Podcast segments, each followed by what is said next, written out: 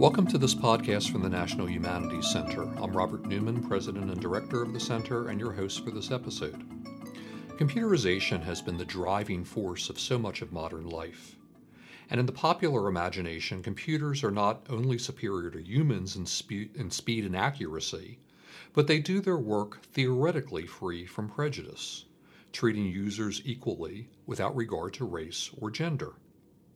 Historian of technology Marie Hicks is helping to complicate our understanding of how computers shape our world. And this year, as a fellow at the National Humanities Center, she's working on a new book exploring how technological systems in Great Britain continue to perpetuate social inequities. Welcome, Marie. Thanks for having me. So, one of the things I, in looking into your project, I was very, very interested to learn is that the UK was actually our first digital state. It was, and I think a lot of people don't know that. And that's a perfect example of how important history is for shaping the world around us. Because so many people, if you ask them, they'll think, well, it must have been the US because we've been so strong in computing for so long. But in fact, the UK had not only the first digital programmable computers, but they used them to help win World War II. So they actually deployed them in a way that shaped geopolitical events. So that's a really important first. And they continue to be strong in computing after World War II, but then kind of precipitously declined. And that's a really cautionary tale. That's an important story there. And um, that's something that I talk about in my first book. Mm-hmm.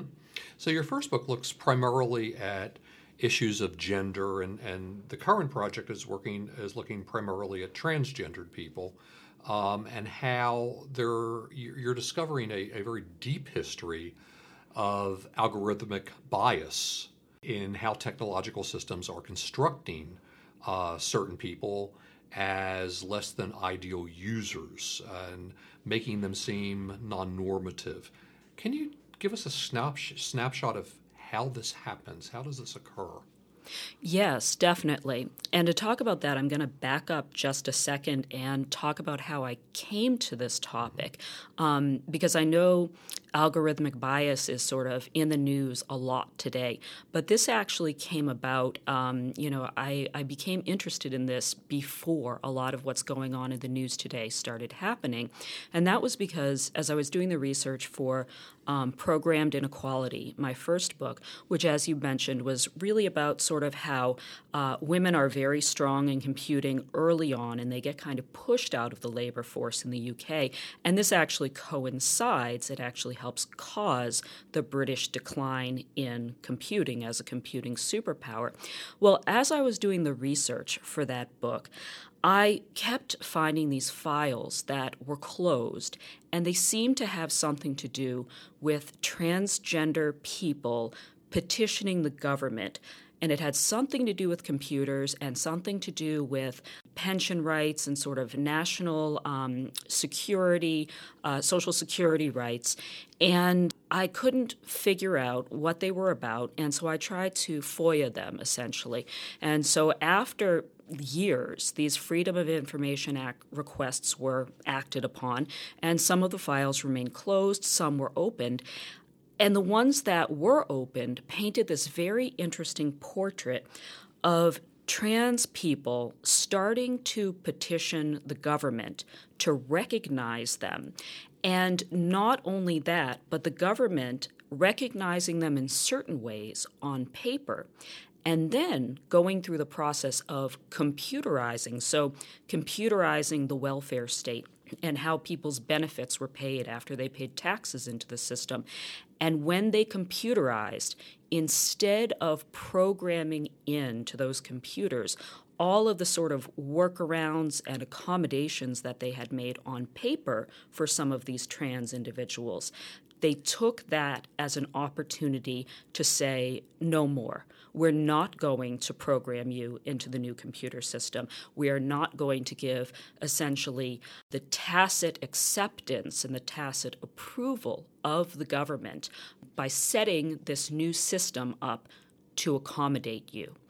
And they did this very intentionally. They actually had conversations about this.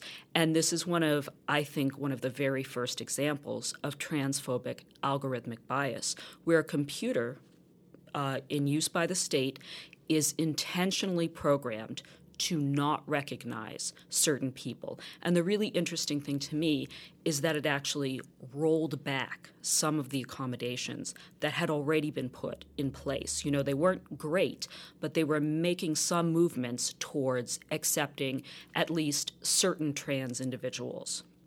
So who's the the they here? Who is dictating this this bias? Where's it coming from? That's a great question.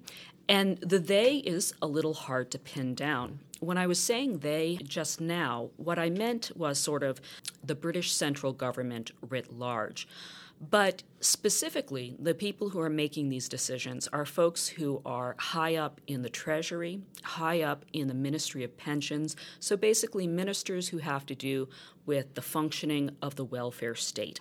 And they feel pressure from above to implement policies in certain ways that they think are, you know, in line with what the government wants um, at higher levels. And they also take decisions on their own to decide, okay, here's what is going to say not blow back and make a problem for us down the line. And so, one of the things you see these ministers saying, not openly, but in memos to each other, and I'm sure this is one of the reasons the files were closed and then a lot of the names were redacted when they were opened, they're saying, we cannot let these, they called trans people perverts, have sort of the right to be recognized by the government. And programming them into this system means that we are recognizing them and we are tacitly approving of them. And so that's the level at which these decisions were being taken. But then, of course, sort of lower down, there are folks who are told, okay, now you implement these policies. And those folks had less control, certainly. They weren't making the policies, but they were also a part of this system that's creating this new way of doing things, which is um, I think we can safely say transphobic. In what period of history are we talking about? Are we talking about the 1960s primarily? And does this end? Does it alter? Is there continuity with this bias? Yeah, so the interesting thing to me is that this is very, very early on. As you pointed out at the beginning, the British were kind of you know the first digital state. And because the welfare state you know i always like to say the welfare state was created by policy in the abstract but by technology in reality. You know you simply couldn't do a lot of the things they were doing without the speed and power of computers to handle these millions and millions of accounts and um, very many calculations on each account on an ongoing basis. And so they computerize these national um, sort of pension systems in the early 1960s. So that's when all of these decisions are being made and when this is happening. And I'd like to say that, you know, we sort of have, we go down the line and we can pinpoint a point at which things start to uh, get better or trans people start to get their rights. We have to go very, very, very far um, to see that. In fact, we're still kind of, you know, we're, we're living through that moment now. But what we do see, which I think is hopeful and interesting, is that even during this period, the trans people who are sending letters to the government and arguing for their rights, even though they're doing this on an individual basis, they are talking to each other, a lot of them behind the scenes. Some of them are, for instance, giving each other advice about, okay, here's how you go about trying to work the system, get your records amended. Um, some of them are living together. And beyond that, in just sort of a, a general sense, you see this class, this political class, cohering through, well, being oppressed and then speaking out against this oppression and asking for their rights.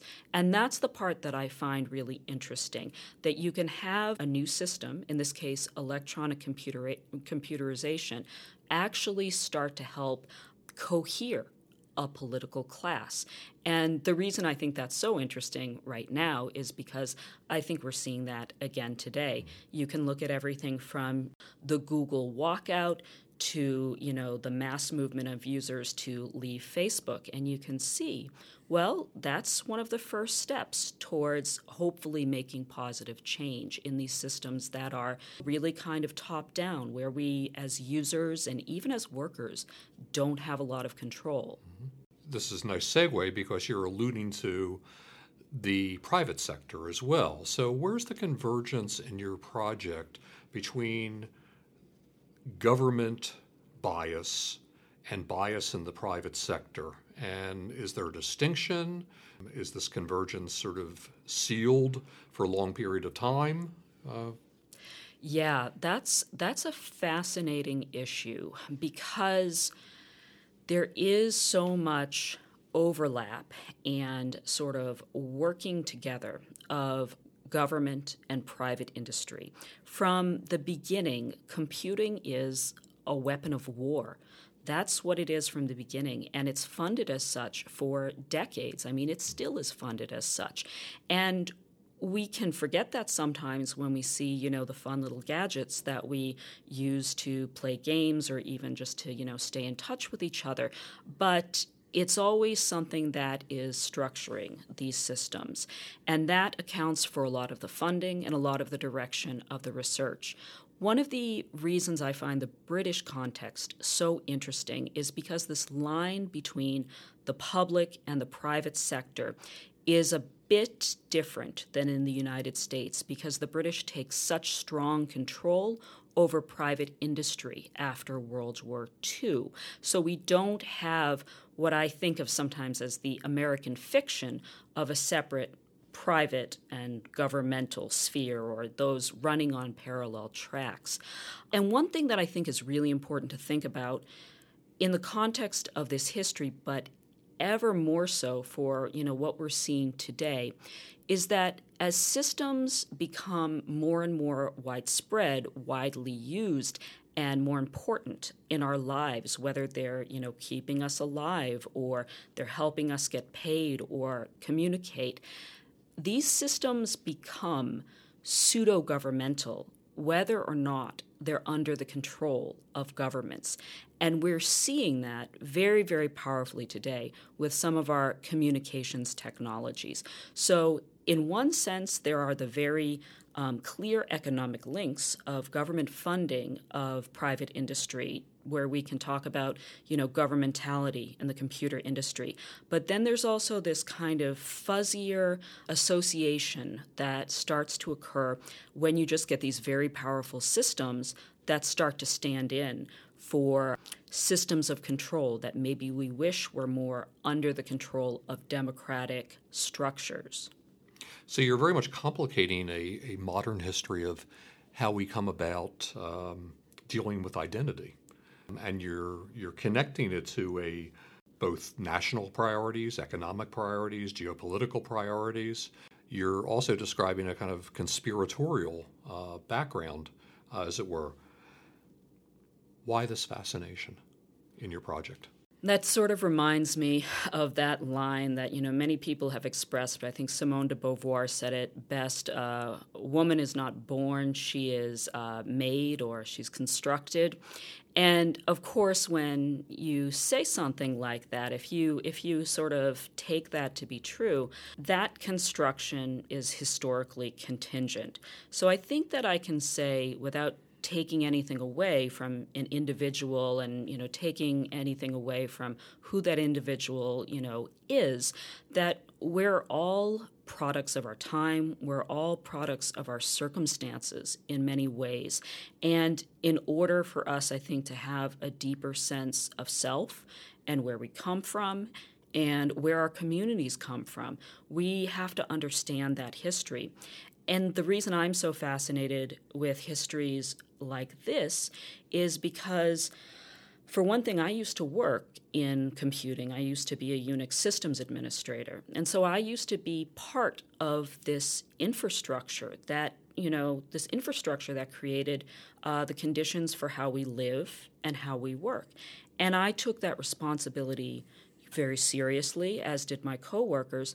But we all also just saw that, you know, we were also being shaped by a system. We were cogs in the machine.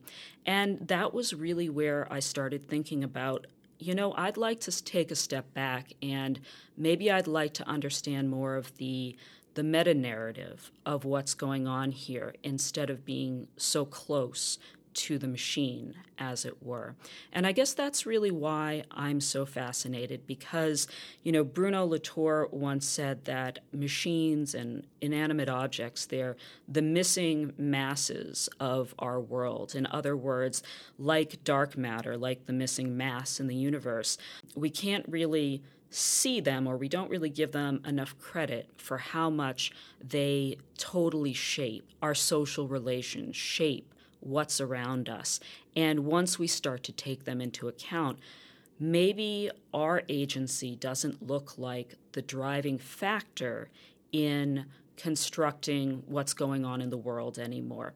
And so I try to walk this fine line between saying, you know, people can control everything versus people control nothing, and try to bring in the tools, the technologies, the machines we use to say, look at how we operate in tandem and how that constructs not just the systems we use, but our own identities. Tell us what you think or what you hope this project will do specifically to advance the cause of equality. Well, I think that stories about um, who we are are very important. And if certain people in certain groups are told, you don't have a history or you um, you know you just somehow you just came on the scene in the 1990s that's a very limiting view and that's something that i think is used politically oftentimes to undercut people's claims for civil rights, to sort of constantly keep saying, oh, well, this is new information, we'll have to look into this.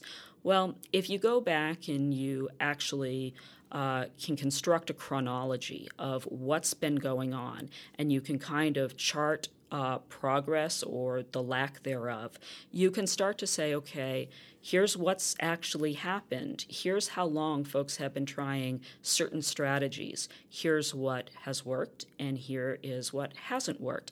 And then I think you actually can be pragmatic about okay, here are some political strategies we can use, here are potentially some personal strategies folks can use.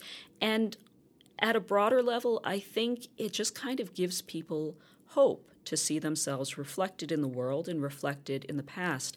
I remember um, I went to see the film Hidden Figures, which is based, you know, on Margot Lee Shetterly's fantastic book of the same name, and in the audience at the end, you know, it was an audience mostly of black women and black girls, and everybody was just sort of elated and you know erupted in applause because they were starving for this kind of representation on screen. And it was very positive and very powerful for them to see that. And I have no doubt it made a difference um, in their lives, especially probably, say, the younger girls who had an interest in science. And so I think those are the sorts of things that history can do in, in a fuzzier sense. Um, even when you don't get down to the nitty gritty of, well, here are the mistakes we shouldn't repeat. I think it's really important in a general sense to have representation that lets people see themselves and lets them think about future possibilities in a positive way. Thank you, Mar Hicks, and thank you, ladies and gentlemen, for tuning in. Please join us again for our next podcast from the National Humanities Center.